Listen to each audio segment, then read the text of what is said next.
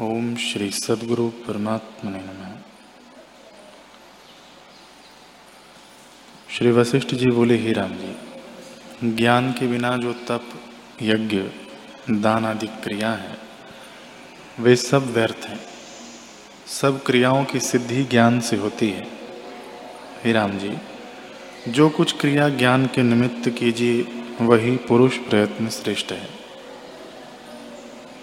इससे अन्यथा सब व्यर्थ है। धन के उपजाने और रखने में भी कष्ट है, परंतु जो ज्ञान के साधन के लिए इसको रखिए और दीजिए तो वह अमृत हो जाता है।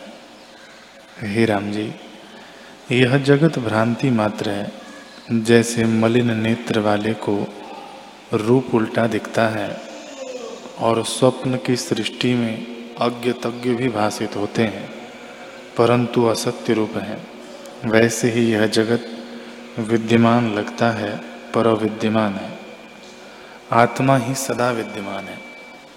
हे राम जी विद्यमान देव विष्णु को त्याग कर जो और देव का पूजन करते हैं, उनकी पूजा सफल नहीं होती और विष्णु उन पर कुपित भी होते हैं।